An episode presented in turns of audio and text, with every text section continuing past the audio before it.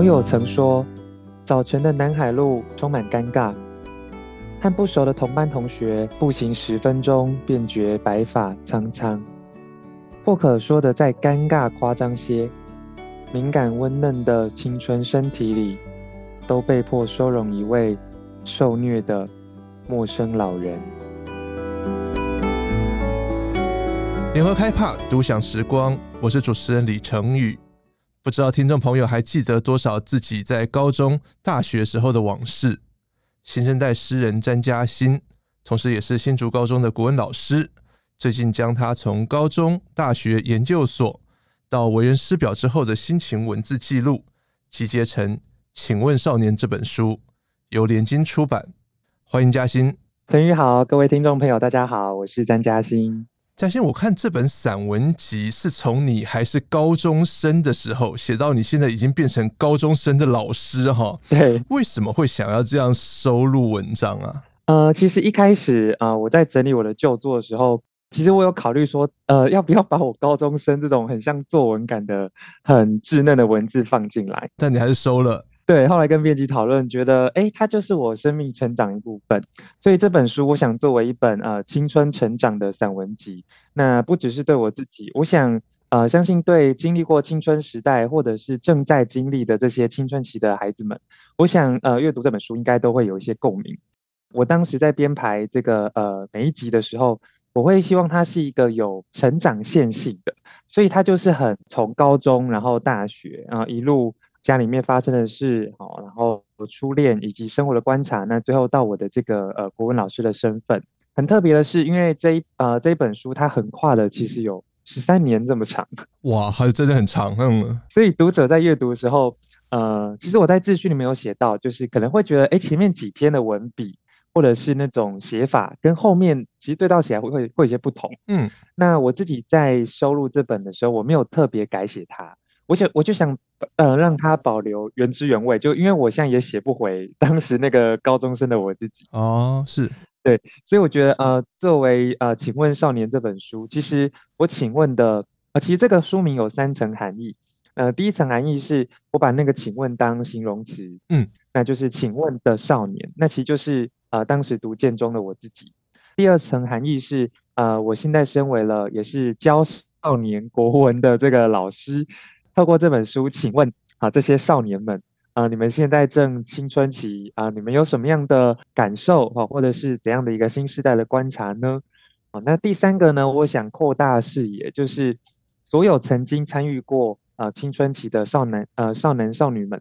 以及未来也即将成为少男少女们的更多的这些孩子们，或者是啊、呃，现在已经啊、呃、变成了所谓的大人，我们也可以请问自己。嗯、所以这个少年，他其实是更扩大到每一个人都有的一个生命的一个时段。嗯，那我觉得呃，我对于少年这个词，我觉得它充满了一种冒险感，呃，一种光明希望。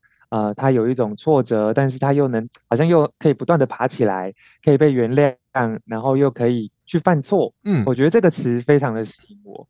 嘉欣，所以如果你现在看你自己的学生，对照自己的高中少年那个时代，你会有什么特别的感触吗？呃，其实我因为我现在每天都遇到少年们嘛，哈、我会觉得哎、欸，真的有种好像变大人的感觉，可能是我的这种，这没有比较，没有伤害这样子，哎、欸，对。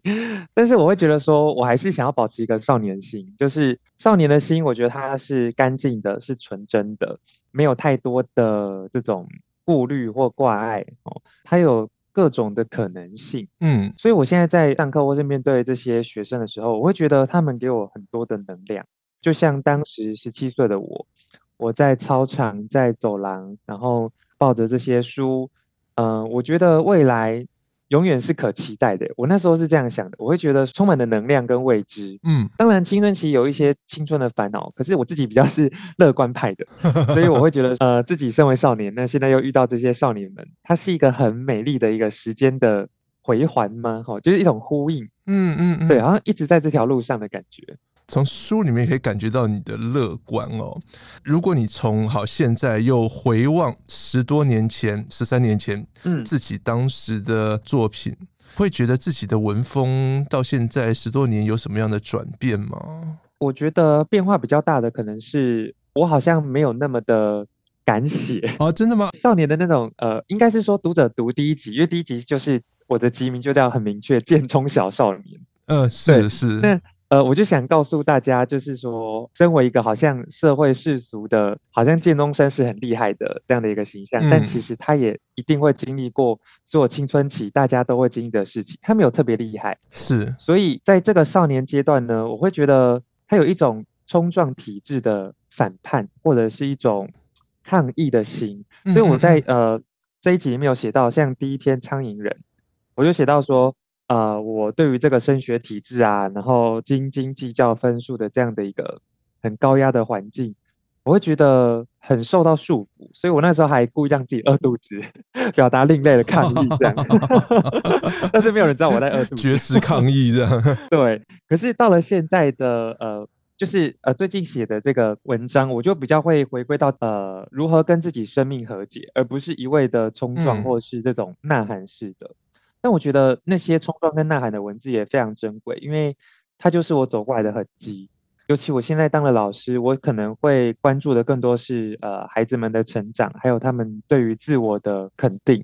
所以我觉得我后来的文风好像变得比较温柔敦厚一点。哦，不知道能不能这样说？是，呃，但但我觉得呃没有改变的是，我很喜欢观察细节。所以也许呃等一下也可以分享几篇，就是我觉得身为老师以及文学创作者。我觉得对于生活的觉察力必须要很敏锐。你如何去看到生活的褶皱，还有那些纹理，那让生活变得很有层次。我觉得这是我很喜欢的一件事情。相信你刚刚说你的自己的转变是从可能比较冲撞、比较尖锐的少年，这样意气风发，到现在可能比较圆融、比较温柔一点的书写表达。我相信这过程一定是有很多外在看不到的一些变化。是，就像是我们看这一本《请问少年》文案里面有强调的是，嘉欣你是建中第一名毕业，推甄第一志愿上了台大中文系。是。甚至你最后考上了，录取率只有三百八十八分之一，哎，还特别算出来的这样的一个国文教师真是，哎，这真的是还不简单哦，不敢当。但是我觉得这应该也想隐隐凸显吗？或者是说想要？暗示着我们读者，一个这么厉害的建中高材生，怎么会去念中文系？这样子在世俗眼光下面相当矛盾的一件事。是，你怎么看这种感觉，或者是说你当初的心路历程？嗯，其实我以前是不太就是会主动，或是别人问，其实我我回答也是有点尴尬。比如说过年啊，亲戚问你，哎、嗯，你读哪里啊？我不太会把建中跟台大这两个字搬出来，因为我觉得它，哦，嗯，就是大家会觉得说，哎，它是一个光环嘛，好像大家都向往的一个学校。但其实你读过建中、台大，你会知道，其实呃厉害的人非常的多，嗯，然后大家都也非常的努力。我会觉得说，建中跟台大，当然它是我的真实的这个学历没有错，可是我想要把它搬出来，就在。青春期的时候，因为我会觉得他面临到很多的压力，嗯，他会给你贴标签，是，嗯、呃，我在我的自序这个少年自在里面，我有写到一段，就是因为我文章没有写到，我就说当时我我记得我领到建中，因为刚刚升高一那个会领新书包嘛，我就把那个书包的，因为外面有建国建国中学四个大字，对，我觉得太太抢眼了，我很害怕，我就把它反背，所以我记得开学那一两个月。我的书包反背，不敢让别人看到我是建中的。可是台北市街头穿卡其服的学校 应该也不多，这样。对，我就觉得这可能也是某种青春期的，会觉得说啊，全世界都在看我。但其实我们长大之后发现，没有，你没有那么伟大，大家没有在看你。对，但小孩子就会觉得说，哦，好像大家都要看我，然后有点害怕这样子。直到我，我透过写作，其实也是跟自己的成长和解，就是我去接纳说自己，不论是。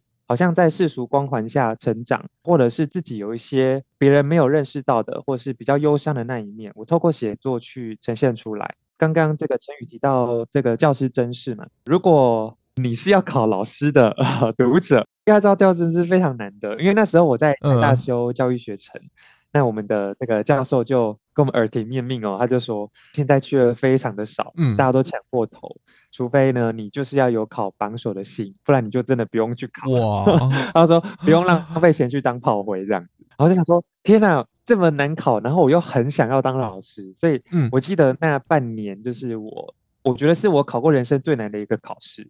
每天都在读书哦，真的，哦。对，然后我把我的浴室啊，嗯、全部都贴满了古文的笔记，然后要背书。我还记得我去 去买一个透明的塑胶袋，然后把笔记放里面，贴在莲蓬头下方，嗯、就边洗澡边背书。就是洗澡都要看，就对了。对，就是落实那个欧阳修的山上的这个读书的。对，我觉得哦，自己也是蛮猛的，就是对自己很残忍。嗯。对，因为我真的很想要当当老师。哎，为什么啊？因为我觉得，其实我当老师的这个历程也蛮特别的。因为以前，嗯，其实我一开始是国中就对老师有一种向往。我觉得，哎，老师在台上好像很厉害，嗯、然后大家都很喜欢他，呃，有很很厉害的这个知识啊等等。可是到了高中，我又觉得当老师好像不是我所向往的。当时有一个国文老师就问我说，因为他他看我作文写的不错，他就当着全班的面，他就。说，哎，嘉熙，你作文写的这么好，你会不要当国文老师啊？我那时候想，心里想说，我才不要。我就说，我不要，因为我觉得，哦，当老师好累哦，要管这么多小孩。直到又是我到了硕士班，我修了教育学程之后，那实际进到这个，我是回母校实习，我就发现说，哎，自己曾经是建中生，那现在又回来教学弟。嗯，我觉得从学生变老师。它真的是一个很大的一个身份以及自我角色认知上的转变。嗯，那我觉得透过文学，因为我我很喜欢阅读跟写作，是我自己也是很喜欢分享的人，也喜欢与人相处，所以我觉得老师这份职业跟我是很 match 的，所以我就毅然决然的决定要考老师。那如果时间再往回溯一点，就是刚刚陈宇提到说，哎，所谓的建中高材生，啊，这里可能要引号。哎，怎么会去读中文系呢？对，应该要读个什么法律系啊、医学系啊这样。对，可是我那时候觉得，可能我我个人是比较偏浪漫特质的人，我就觉得说，生命这么短，那我不想要一直活在别人的眼光里，嗯、所以当时其实妈妈是希望我考别的系，因为他们当然会担心说，哎、嗯，中文系的出路，我当时好像没有想那么多，我就填了再说，而且我当时只填一个志愿，就是台大中文系。哇塞！对，因为有一百个格子，所以我就只填一个。而且我那时候还跟我同学说，我没上就要重考。这整个是 很极端的一个破釜沉舟了，就对了。对，我觉得把自己推到一个一个破釜沉舟，那就会有一个意志力嘛，就会啊没有退路。嗯。可是我现在，我我会面对我的学生，我不会跟他们讲说你要这么的把自己逼死。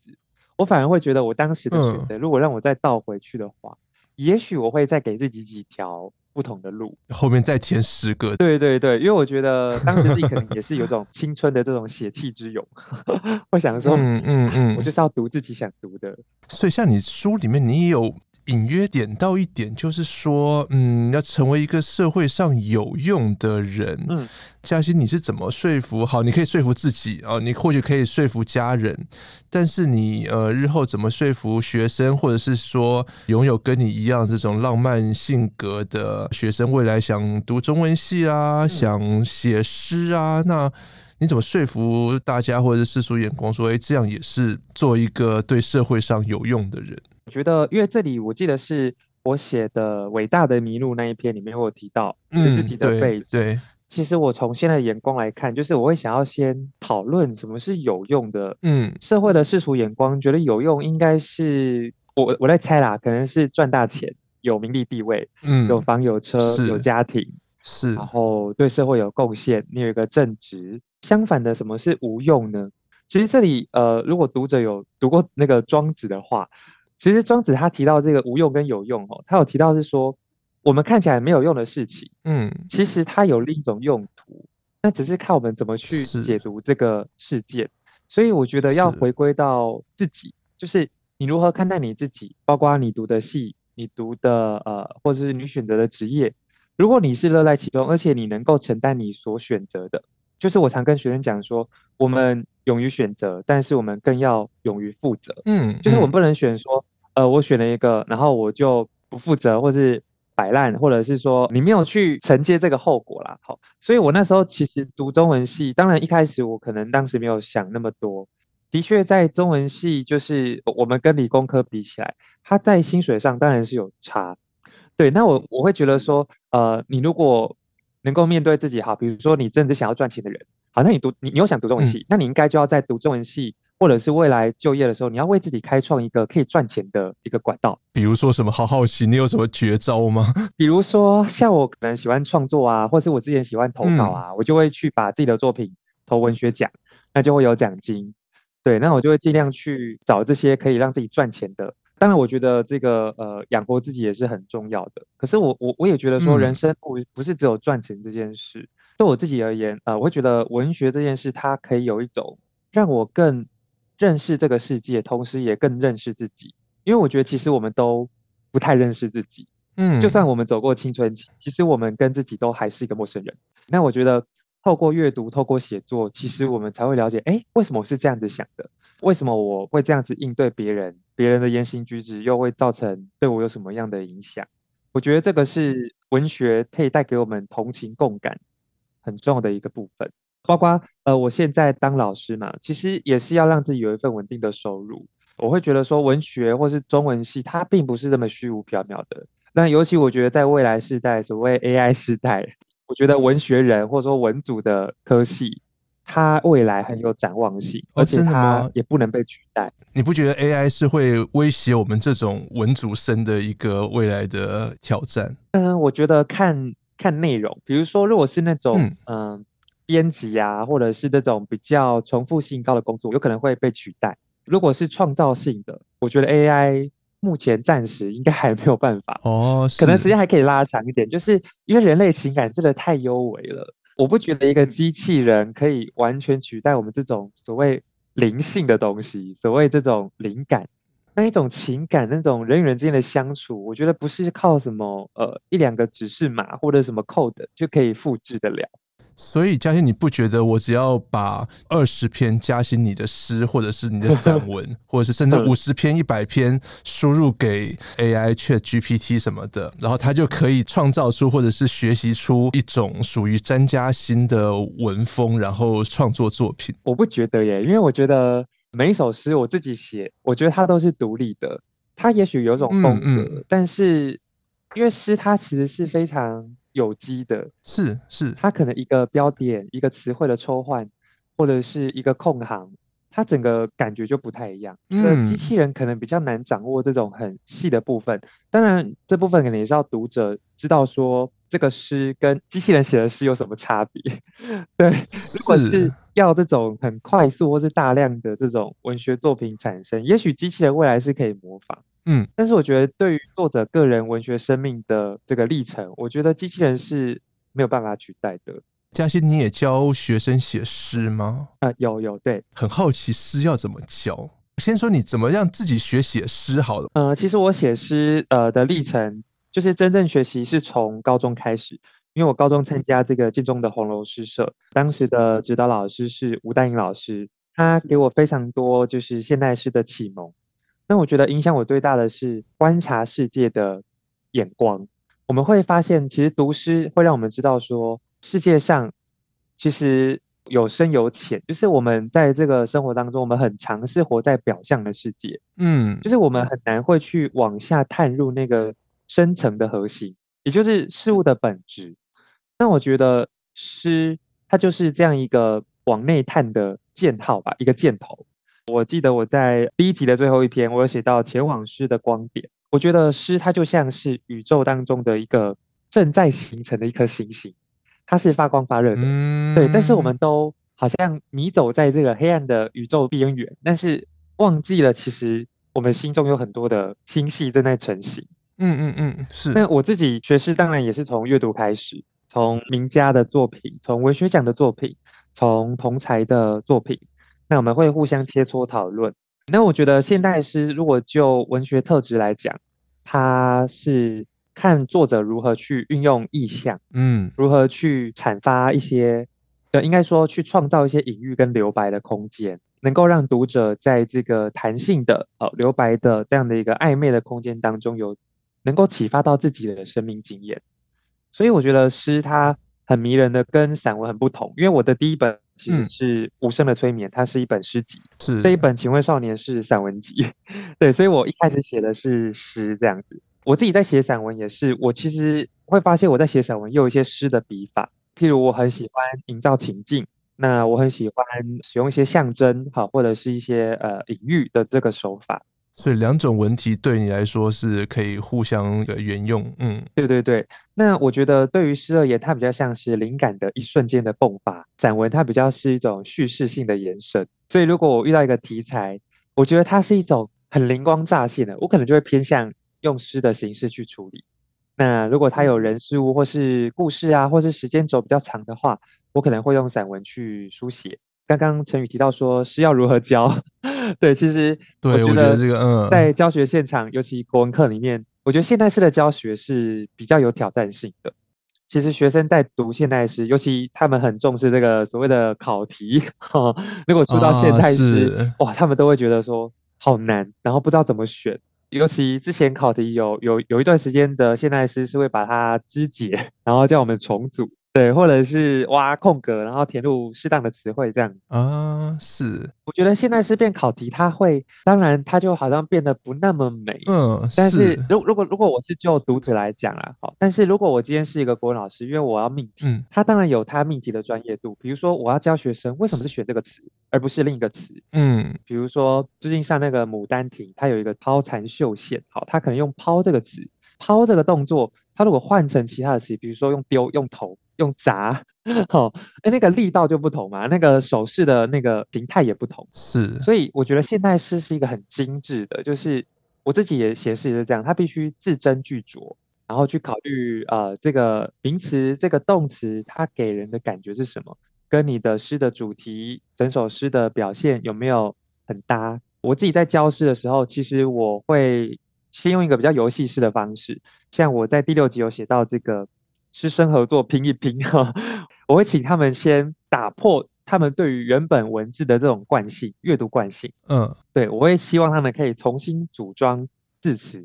所以我曾经做过这个小活动，就是请他们从报纸上面剪下不同的词语。那我当然会命一些主题，让他们小组去讨论，拼成一首诗。这个诗不是乱拼哦，你要能够自己解读，跟同学们分享你的这个创作是。怎么来的？其实透过他们自己的创作，嗯、或者是带他们写诗，呃，我再从他们的作品去讲现代诗的原理，会比直接上国课本的诗还要有感。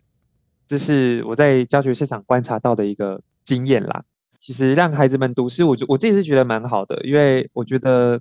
现代人不能不读诗，现代人不能不读诗是 好。那刚刚你讲的经验都是从一个好国文老师、国文教学者。或者是一个我要怎么教诗的这样的立场。是，那你刚刚比如说你说到考题有哦，让考生重组诗句啊，或者是说像你的教学方法哦，从报纸上面剪下一些词句来重新组合。如果换个角度，你现在身为一个嗯现代诗的创作者，是，你觉得这种东西会有标准答案吗？嗯，你现在不是国文老师哦。嗯嗯嗯嗯，我觉得诗它是没有标准答案的。因为，嗯，我觉得诗最大的特质就是一种实验性、冒险性。当然，这个实验性、冒险性，它并不是全然的破坏。因为我们会常看到，可能，呃，有些作品或是学生的一些习作，他可能为了标新立异，哦，他可能会呃想要彰显自己的特别，但是他却忽略了，我觉得写诗或是创作，它都是一种沟通。所以，我们也必须照顾到，嗯，呃，你的作品有没有沟通的能量。或是这个意愿是对，不然就好像只是自己写开心，然后收起来，但是读者其实会好像无法共鸣的情境。对对对，所以我觉得我自己的作品它比较不是那么晦涩，我自己觉得，所以呃，我会希望它是，我觉得好的诗是一种你用很浅白的语言，但是你却能够引领读者进入一个很陌生的领域。呃，现在讲有点抽象，嗯、它它不是一种。矫揉造作，故意去找词藻啦，或者是用一些很奇异的修辞去扭曲语言，为赋新词强说愁。对对对，但是我我觉得青春期刚开始创作，通常会有一些愁绪，这个是无法否认的。嗯，你会有一些强说愁的情绪，那可能是创作的动力。可是当你真的进入创作，你可能要考量的是它的艺术性，好，它的呃表达的这种技巧，你要如何去。透过线索让读者读到，比如说你在布置这个意象群组啦，或者是你在使用这个呃动词，或者是段落的衔接，你可能都要考虑到不同的面向。所以我觉得写诗比写散文还花时间，虽然好像看起来短短的，嗯、是是，但其实他要琢磨的很久。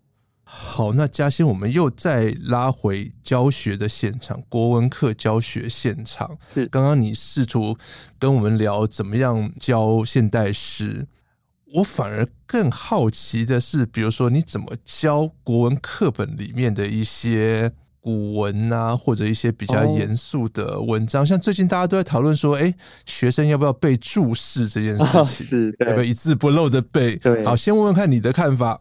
詹老师这样子，嗯，嗯，我自己不会要求学生背注释，对，因为我觉得，嗯嗯，注释它其实，在我们呃，比如说呃研究的时候，或是说小学里面，它其实是为了辅助这个文本，让读者理解，所以我觉得它的重点是在理解，而不是考试的背诵。也许有的老师们考量到的是，学生如果没有要求他，他可能不会背。那如果你不背注释，或是你不看注释，你就无法进入这篇课文。我自己还是不主张背注释，我觉得是用理解的。但是我会觉得，就国文科来讲，尤其对于文学的这种培养来讲，我觉得阅读跟一些经典的寄送，其实对于写作或是对于未来的人生，我觉得是有帮助的。可这些文章感觉起来都很枯燥啊，比如说你提到的左宗义公义士，什么烛之武退秦师，以前我们也都是什么古文观止也都念过，但是就觉得哦，这个就是很难懂的古文，然后可能离十几岁的生命经验也很远。是，你怎么样把这些东西教的让同学有感，甚至觉得有趣啊？对，我也觉得这是很有挑战性的一部分。那我自己其实，在上这些经典选文的时候，我第一个会想到的是，因为他们还是十六七岁的孩子嘛，那嗯，他们要如何从这篇文章找到自己生命的共感的地方？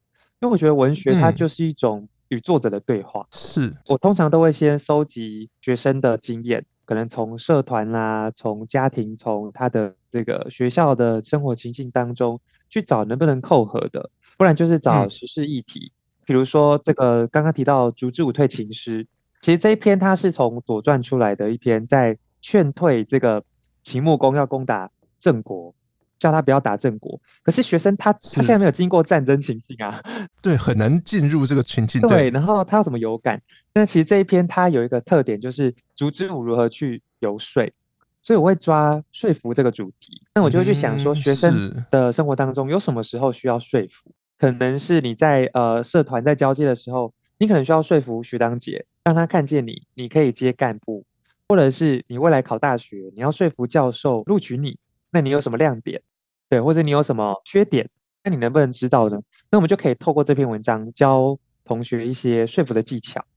那如果从战争主题来看，我自己还会串联，就是高中其他他们学到跟战争有关的课，比如说史豪利啊，背景有安史之乱，比如说与陈伯之书。嗯比如说《出师表》，好，这些背景都是跟这种需要攻伐掠地的这样的相关的。我们现代全球这个社会有没有相关的呢？也有啊，像乌克兰跟俄罗斯的战争，我们要如何去看见自己的位置以及危机意识？其实我觉得这些都可以从经典当中给我们一些启发。对，你有提到说，你觉得现在学生的，比如说现在的网络科技很发达，每个人也都有手机什么的。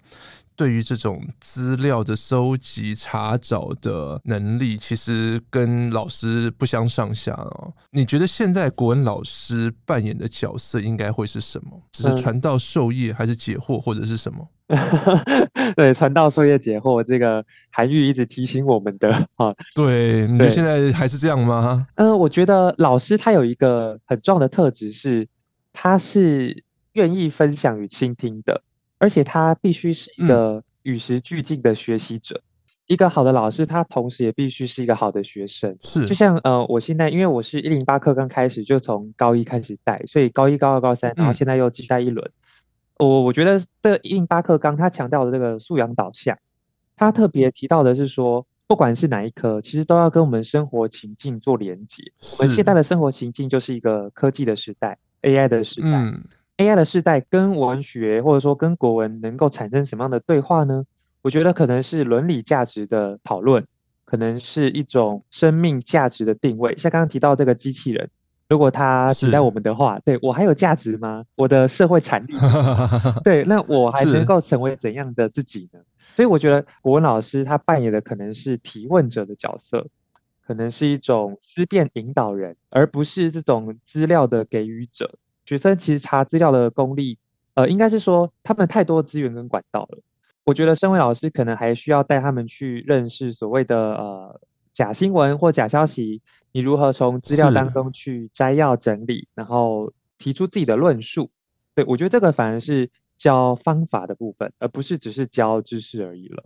感觉起来这样听下来，呃，嘉欣你的教学其实很贴近同学的生活经验。嗯嗯嗯，然后把它连接到国文，你说课本啊，或者是一些古文经典里面的世界。对，像呃，我再举个例子，因为我刚刚上完这个《唐传奇·虬髯客传》。嗯，对，那哦，《虬髯客》嗯，对，其实这一篇。呃，如果我们单讲它时代背景，就是杜光庭写一个，他把李世民捧这么高的一个天命说，是学生会想说，我干嘛一直看一个就是把一个人捧那么高的文章？他们就问说，跟我有什么关系？那我觉得对老师困难的就是如何从文章当中找到跟学生契合的点嘛。哦，那我就会问他们说，好，裘兰克他知道自己没办法跟李世民争第一，他选择。离开，他把这个还是还把财产赠给李靖，那自己到扶余国开创一番新天地。嗯，如果你今天是一个高三生好了，你想要考第一名，想要考第一志愿，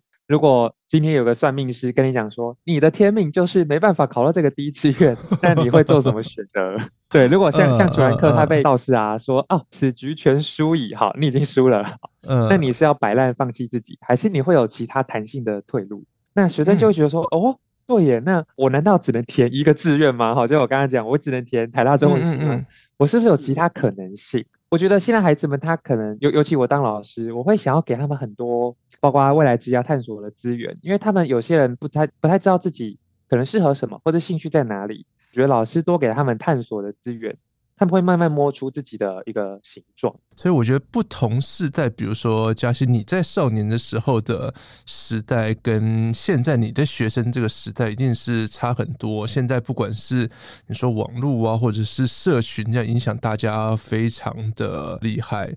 像你就有提到。呃，我觉得这一篇应该是这两篇应该是蛮早的文章。你写到自拍时代，哦，你写有朋自脸书来，脸书来，这两篇很有趣哦。嗯，对，你怎么看现在的这种社群媒体对于人类生活的影响？甚至你有提到说，哎，连你阿公都已经有脸书账号了，是。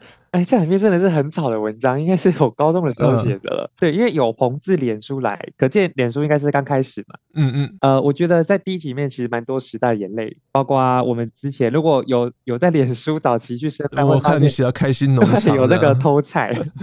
嗯嗯。以前也没有这种相机这么好的功能的手机嘛，所以那时候我还是用数位相机。嗯就会有这个自拍的风潮，因为可能大家都在自拍，还上传那个雅虎奇摩的无名小站。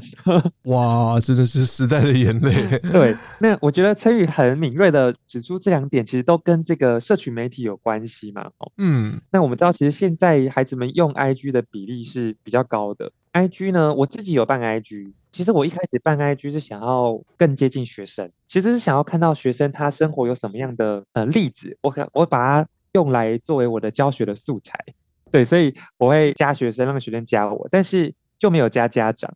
可是后来呢，学生、哦欸、呃就说：“老师，你要不要办一个什么网红 账号，就是让更多人加你这样子？”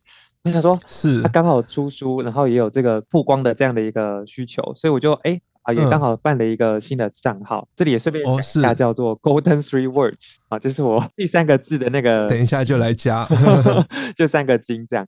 我会觉得说，当然在社群时代，大家都会分享好的嘛，就是一些有趣的生活的事物。是，可是我们知道，生活并不是都这么百分之百光鲜亮丽。其实我在课堂上，我也会带学生反省、反思，说我们如何去看待别人眼中的我，以及为什么我会这么需要别人看见。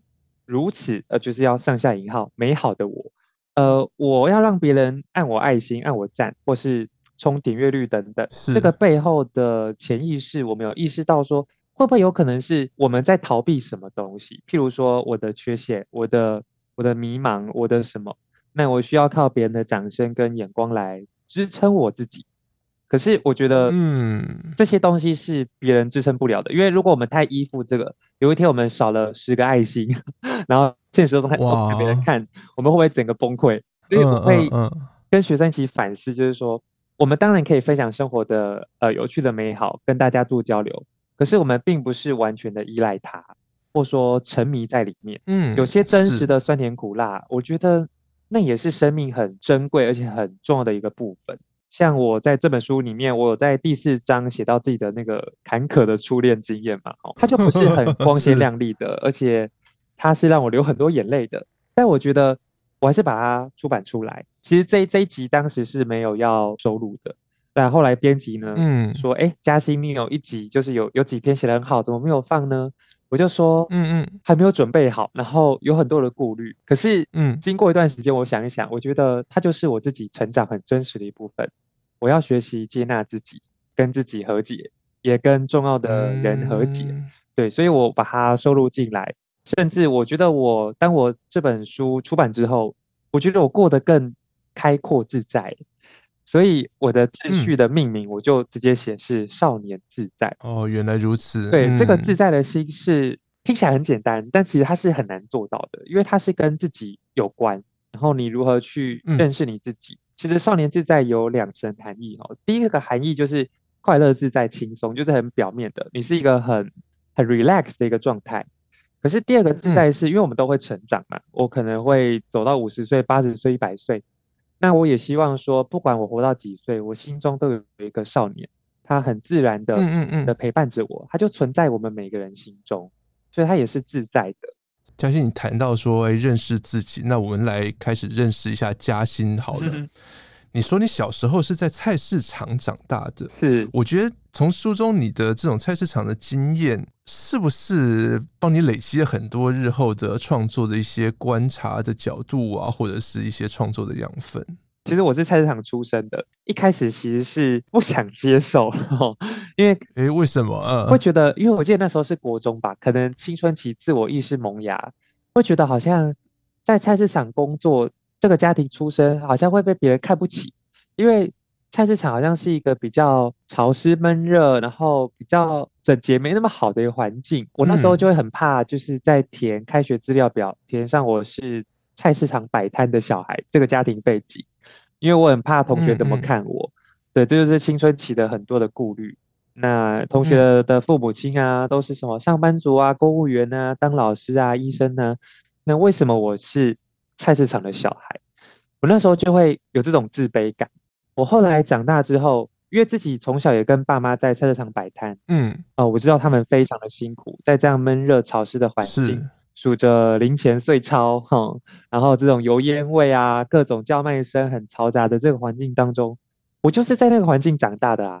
而菜市场它的确也给我很多对于人的观察，嗯、还有对于这个世人情的一些领悟。我记得那时候刚好有呃华研文学奖，我就决定要把菜市场的经验写出来，我就要拿去投稿这样。嗯，嗯，我记得那时候我还访问我妈妈说。呃，有没有什么市场有趣的事可以分享给我？我可以作为写作的素材。呃，妈妈怎么说？妈妈就说：“哦，可以啊，我就跟你讲那个市场里面有谁会骗人呢、啊？然后有什么心机啊，那个杀价的，呃、就讲了很多有趣的事。我就觉得哇，这太适合创作了，所以我就写了一篇叫《菜市场那些小事》，这个是收录在家事的第一篇。是哦，我自己写完真的是松一口气耶，我觉得跟自己的出生背景和解。然后也承认了菜市场是一个我很重要的，不管是生命的、文学的一个一个养分。嘉欣，你也吃素对不对？你在你的书里面作者简介，你特别提到说作者是一位素食者，是这是什么样的缘起？嗯、呃，我记得我吃素正式开始吃素是大三的时候，应该是二十岁、二十一岁左右。所以也吃了十年了，哦、哇！嗯，对，因为我当时吃素，其实是应该是说我从小就不太喜欢吃肉啦。应该再回溯，就是连到刚刚菜市场的情境，到菜市场有杀鸡杀猪的摊子嘛？对，呃，我们家以前有摆过这个卖鸡的摊贩的对面，所以我有亲眼看过那些鸡在卡车上面被载来，活生生的哦，然后就被关到鸡笼里面。嗯、这个杀鸡的老板呢，就会抓他的脖子，大力的扯，嗯、把他的脖子弯成倒 U 型，哇用一把刀然后把他脖子割开。然后我那时候就觉得好残忍，嗯、就有一种很不舍。是可是那时候还没有吃素，直到我上了大学，也修了一些课，动物的一些动保的议题啊，或者是。呃，地球生态议题，因为我们知道，其实畜牧业会排放很多的甲烷，会造成温室效应。我后来就决定说，好，我要决定吃素。当然，在吃素的过程当中遇到很多 困难，对，因为这毕竟是一个还是。荤食比较多人的社会嘛，好，荤荤食当道。嗯嗯嗯，是。比如说我跟同学去吃饭的时候啊，我那时候还会想说，天哪，我要怎么付钱？因为他点的这个鱼，这个我觉得这一段很有趣。对，对我没有吃，然后我我我觉得我付钱好像是害了这个这个小动物的这种内心的这种罪恶感。呃、所以我现在其实同学或是朋友知道我吃素，也会带我去选那个素食餐厅。我觉得现在的台湾其实是一个素食宝岛，哎。是，全世界选项越来越多，非常多元。对，那包括很多便利商店也都有这个素食的产品。回到我就是之前吃素的困扰，其实阿公也希望我吃肉，因为他说男生不吃肉怎么长肉，对不对？会有这种哦，但长辈都会站在营养的角度，对，或者是对于男性的刻板印象要强壮啊，嗯，对啊，我个人又是比较偏瘦的。我觉得我自己觉得我是吃不胖的体质，对，因为我爸爸也很瘦，会不会引来 让很多人羡慕的？对，那阿公还曾经就是打电话到我们家，然后骂妈妈说：“你都不煮肉给他吃，你怎么当媳妇这样子？”哦，我听了很不舍，妈妈很冤枉，对，她很冤枉，但是妈妈她也很为难，因为她也知道说，其实吃素是很好的。我我自己现在吃素是一个慈悲心啦，就是我不忍这些动物们流血、受伤、死亡，是、嗯嗯、我会尽量去让阿公知道说，哎、欸，其实吃素可以很健康。最后来聊聊嘉欣，你希望透过这一本《请问少年》是让读者看到一个怎么样的詹嘉欣？我那时候联经的那个总总编辑丰恩来跟我邀稿的时候，嗯、我就很明白，跟他讲说：“天哪，这是我很个人的生命成长史，他不是走什么主题路线，嗯、什么心理励志啦，或者是什么告别啊、失去，或是走这种大主题的，嗯、没有，他就是我成长的一条路线。詹嘉欣的生命史，当时就跟丰恩讲说，我很害怕出版社赔钱，会不会没有人要看啊？就是詹嘉欣是谁啊？对，为什么要看他的文章？那丰恩是怎么样说服你？”让你安心，我觉得很感动，因为他说，其实文学就是讲自己的故事，嗯、文学就是写我自己，所以我我我自己也蛮认同这件事，就是。文学的一切的出发点就是我，你经历了什么喜怒哀乐，你的生命故事，其实看起来是你的你发生的事，但我觉得生而为人都会有一些共感的部分。所以，像我出版这本书之后，我收到很多读者的呃讯息，说，哎，他们读了哪一篇很感动，他有这种感觉，嗯，对，这是我没有料想到的，会引发这么大的一个回响，尤其在呃学生还有这个老师们之间，因为我可能写到呃国文老师的主题、教学的主题，又写到青春的主题，嗯嗯，我就觉得说这本书其实它超越了我当时对这本书的一个很有限的、很拘束的一个想法，所以我觉得其实呃也也是鼓励。喜欢创作的孩子，或是有意愿出书的这些作者们，不用想太多。如果你是想要出版个人文学作品，如果你也喜欢写作的话，你就是写你的故事。当然，在进入出版环节之后，我觉得要有一个怎么讲？呃，因为进入出版环节，它就是一个要卖书嘛，你就要有一个市场的眼光，是必须要跟行销或是编辑去讨论这本书如何包装。如何去行塑？嗯嗯，那我这本书，我当时给他一个定位，就是呃，青春成长散文集。嗯，我觉得这本书它不是横空出世，就是它其实前面有很多的作家也写过类似的主题，像是简媜，我们都知道他写过《水问》，是这个台大也是台大中文系的学姐。对，那像是朱天心写过《击壤歌》，他写过北一女的《三年记》。啊，我这本是写建中的，所以他可能比较像是杨照的这个迷路的诗。他写建中时期校刊社的经验，也有很多这种青春成长的散文，所以我也不孤单，呵呵，有这些学长姐陪伴。与作者沟通，与读者沟通，与自身所处的这个世界沟通，沉淀思索，相互讨论，这是詹嘉欣作为国文老师对于如何教国文课本里文章的反思。或许这也是身为一位作家、一位诗人，詹嘉欣对自己读者的喊话。今天谢谢嘉欣来跟我们聊新书，也谢谢听众朋友陪我们到最后。谢谢陈宇，谢谢大家。上网搜寻 vip.udn.com 到联合报数位版，看更多精彩的报道。